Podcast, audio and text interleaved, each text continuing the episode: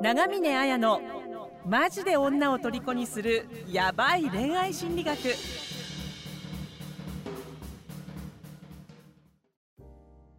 い、今日も、えー、ちかさん、皆さん、あのよろしくお願いします。山ちゃんからの相談です。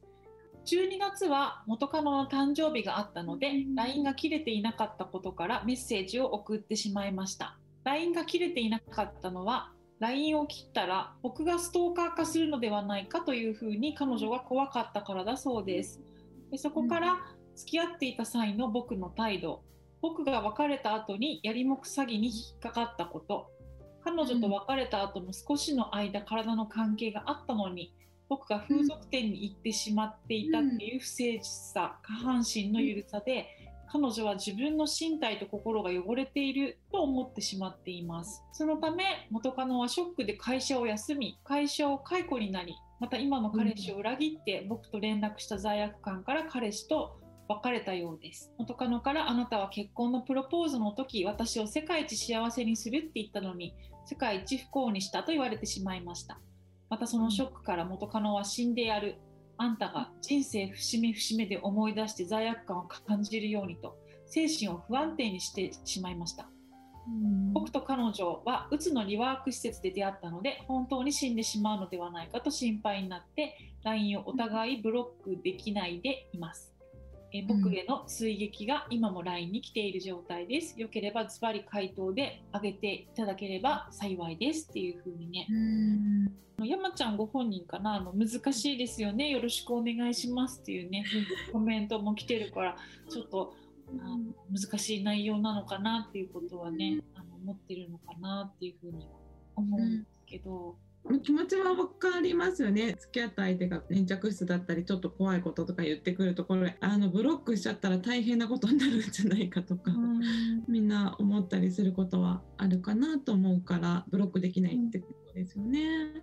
そうですよね、女性の立場に立った時にはやっぱり LINE を切ってしまったら男性がねストーカー化するのではないかっていうふうに怖くなってしまうっていうのはねすごくよくある相談だし、うん、なんかその気持ちは特に今の時代だとブロックしてもツイッターできたりとか、うん、インスタできたりとかもうそれもそうなったらネットに書き込まれるとかねなんかそういうこともあったりするから、うん、山ちゃんがそういう人じゃなかったとしても、やっぱりそういうふうなことがたくさんねあるからそういう心配を女性がしてしまうっていうのはあるのかなっていうふうには思いますよね。そうですよね。やっぱりなんかお互いにとってあんまり良くないね多分状況っていうかお互いにとって良くない存在というかなんていうか関係性がねやっぱりどっちにとってもプラスじゃない気がするからできることならもう連絡取らないっていうのがブロックしてもいいんじゃないかなってって、まあ、責任は取れないけども、うん。まあ、普通の別れ話として聞いたらねそのう。つがどうのって話になるとちょっと難しいから。うつうつとかっていうね病気っていうのが、うん、あの入ってくるとやっぱりあの状態が悪い時にはこう自殺祈祷っていうかね、うん、あのそういうことになっちゃったりしてなんかね自分のちょっとした行動がっていうので心がこう健康なね状態な人とはね確かに対応が違うから言い切れないなっていうねちかさんが言ってたみたいなことも私もあるかなって思うんですけどこれはね人それぞれだと思うけど私も LINE をブロックして彼女とのやり取りはやめる。で、まあ、うつを持っていようと健康であろうと同じっていうか、うん、本当にね、精神的に不安定で本当に死にたいっていう人の時にプツって切っちゃうと良くないっていうのがあるからリワーク施設っていうね専門家がいる期間にお互いいたっていうのがあるからその専門っていうか関係者の第三者に彼女がそういう状況であるからということを伝えて身を引くっていうのが、この2つじゃないかなっていうふうには思いますけどね。なんていうかこれ読んでるとね元カ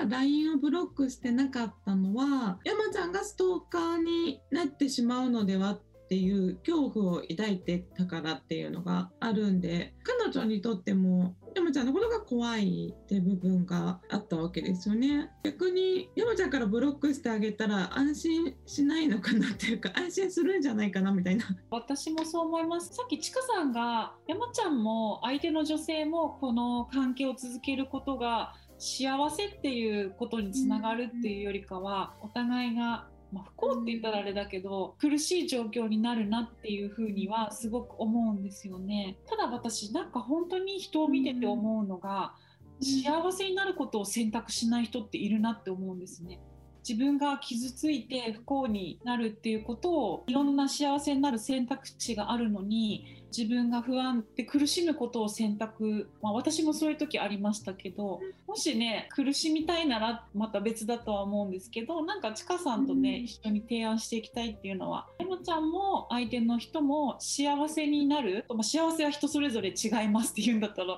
まあ、それはそうなんだけど、うん、心も体も健やかにですよね。健やかになる状態ってことを考えたら LINE をブロックしてあげる、うん、そしてあの第三者につないであげるっていうことだし女性の側が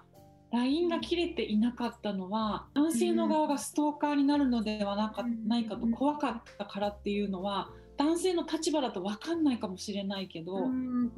当に真摯に受け止めた方がいいなって思いますね。やっぱそういう思いをさせてるっていうか、ね、女の子とかやっぱ怖いいろんなこうストーカーとかのね恐怖心みたいな日常的にさらされてるわけなんで怖かったんやろうなって思うし誕生日12月、まあ、今月に入って、ね、山ちゃんが連絡してそこからこう多分良くないやり取りがあるんだと思うんですけど返答とかによって余計イラついちゃうってことも なんで返してるのか知らないしどういうやり取りか分かんないですけどね、だからその構ってることが彼女にとって余計ストレスになって余計腹立たしく思っちゃうのかなっていうのは。初めは本当に怖いっていうのがあったと思うし、何かちょっとやり取りをしててあストーカーをするっていう感じはちょっとはなさそうだなっていうふうに思えた時にじゃあ、安心だもっとこの人のことだって思うっていうよりかはもうそこで彼女から出てきたのって恨みとかあの、もう本当にで別にどっちが悪いとかいいとかじゃなくてポジティブな感情が出てこなかったっていうね私が今こうやって辛いのはあなたのせいだっていう風になっちゃってるっていう、うん、もうそれそれをねとにかくもう攻撃するっていう感じになっちゃってるっていうのはありますよねきっとね。うん難しいですけどね。会社を解雇とかも今月の話なんですかね。ちょっとよくわかんない。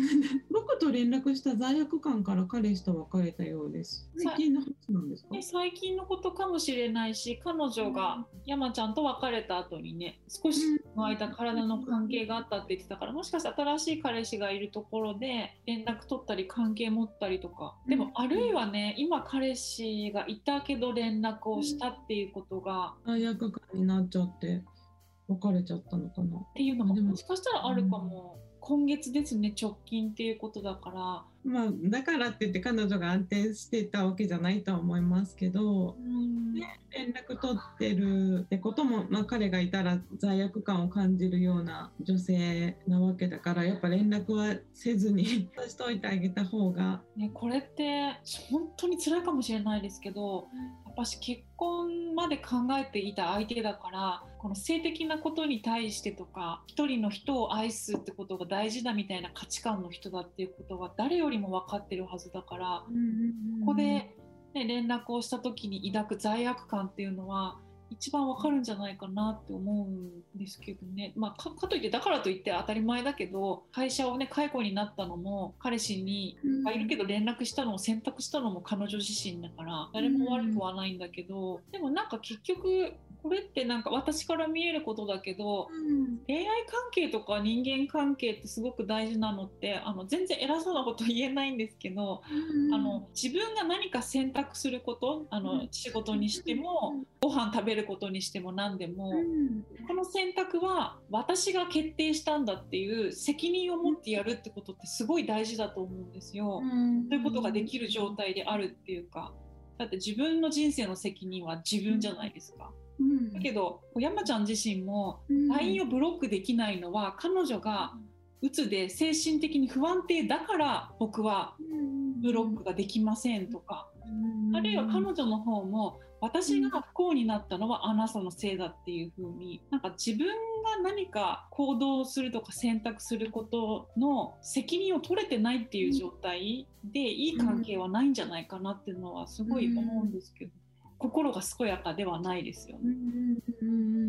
この山ちゃんが登場したことによっていろんなことをこう山ちゃんのせいにできるから彼女がこう良くない方を選択してあなたのせいあなたのせいって言ってるようにも見える、ね、その良くない選択をしちゃうのがうつ病なのだからなのかはちょっと分かんないですけど。でもうつ病だからっていうことはないですよ。変な話だけどだったら何々だからって全部言える。あのこれは私の考えですよ。なんかこういうことと同じじゃないですか。私これってすごい残念だなとか思うけど親に虐待されたから自分はこういう人生になったからっていうのって、あの人は親に虐待されたからだとかってあの人は鬱だからって言ったら、じゃあその人何もできないのみたいになるじゃないですか、そんなことあるはずねえだろうみたいな、ね、自分で選んでるわけですもんね。だからねそうそういうこと言ったら鬱だからっていうのは全然理由じゃないと思いますけどね。ちょっとね熱く語ってしまいましたけど。その通りだと思う。けどまあ彼女にとってなんかどっちかというと山ちゃんがそういう対象になってしまう全てが彼女のチョイスだしあの誰かのせいにしていいわけじゃないんですけどこう登場するとその人のせいにしたくなっちゃう人みたいな。多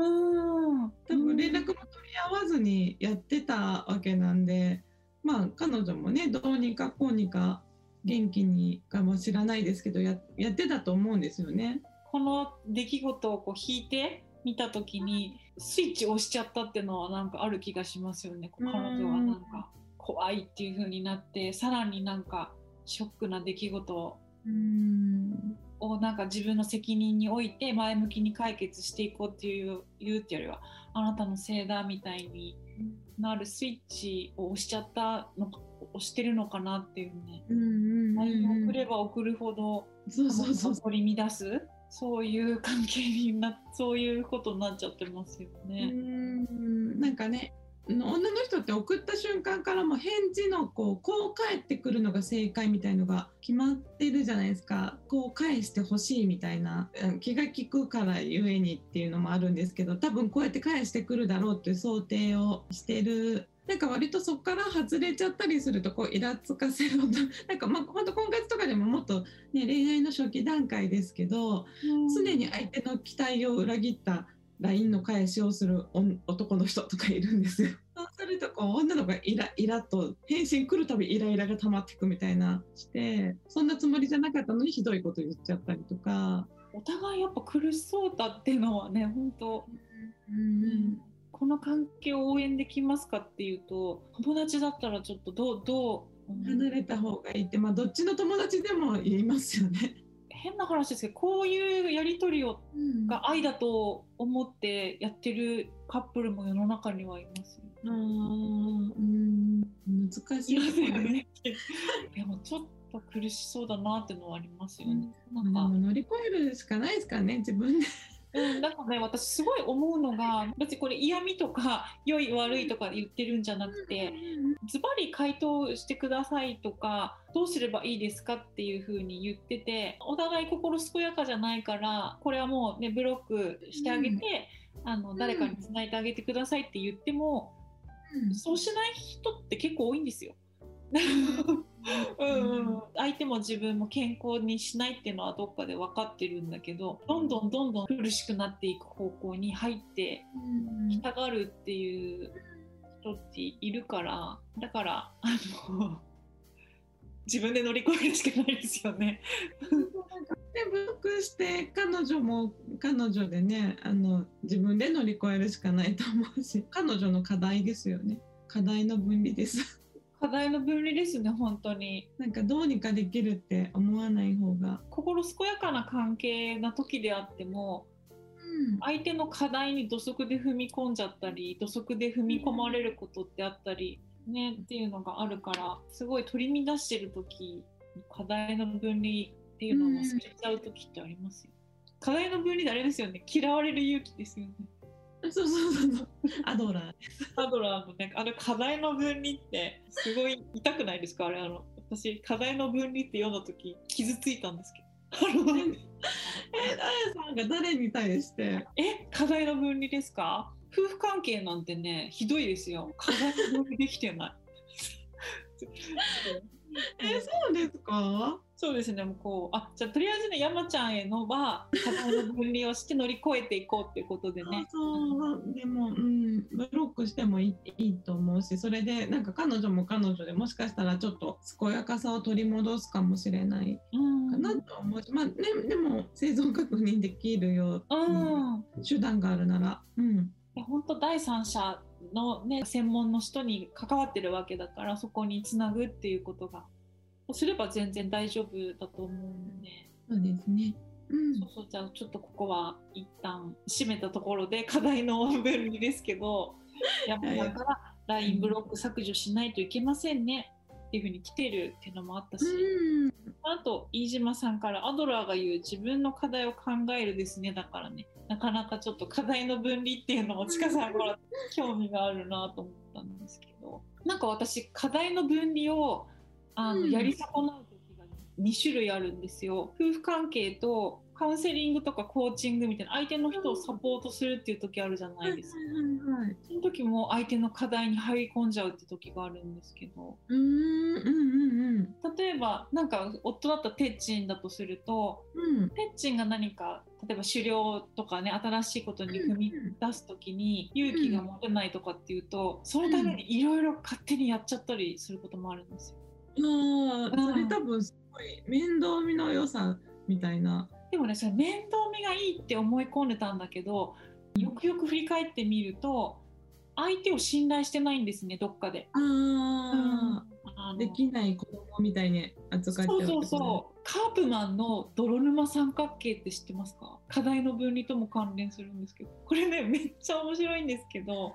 カープマンっていう人がうん。人間関係が泥沼になっちゃう時に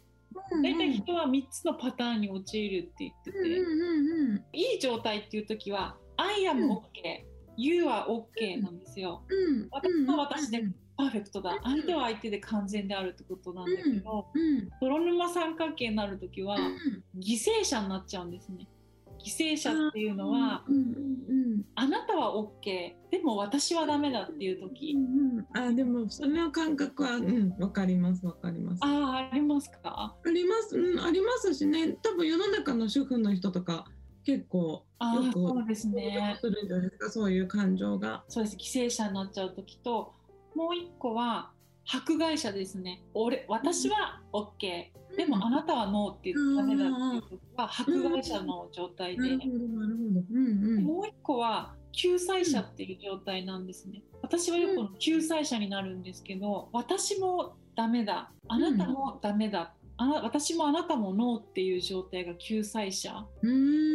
もしかしたらこの山ちゃんは救済者だと思うんですよ。僕もダメだ、相手もダメだ、だから救ってあげなきゃいけないって思う。私が私で OK でテッチもテッチも OK だって言えていたら、いやこの人は頑張れる人だから大丈夫だって踏み込まないんだけど、どっかで私も助けてあげなきゃとかなんかそれをしてあげないと私はこの人のためになっていないうん。相手もできない人だって思ってたりとか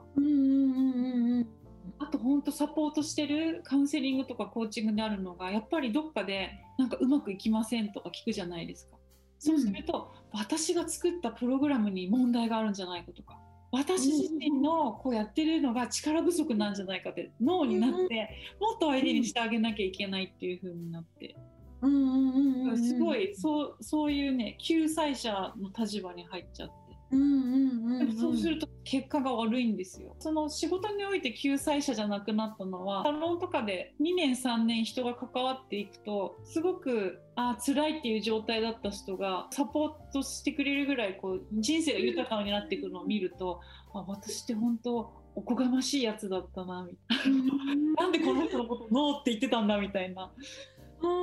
助けてあげなきゃいけない人だったっていうのはこの人がノーだったんじゃなくて私が私に対してノーだったんだってすごい思ったんですよ。私が作ったプログラムはダメだとかコーチとしてその才能がないみたいに思ってたからそれが起こってたんだなと思って。ちょっと課題の分離と関連するかなと思って最近。えー、面白いです。そういう体験ってありますか？このどれどれかに入り込んじゃうってね。私でもその救済者には多分あんまなんないのかな。逆になんだっけ被害者じゃなくて。犠牲者。犠牲者になる時もありますね。その旦那さんとか相手にやっぱこう私家にいる分量がすごく大きいんでこう仕事とかが思って感じにできなくて旦那さん外に好きなように行けるじゃないですか。犠牲者になって私ばっかりみたいなってる時もあるし多分お客さんの会員さんとかには私は OK だけどあなたはあなたはダメだっていう風にあ。あの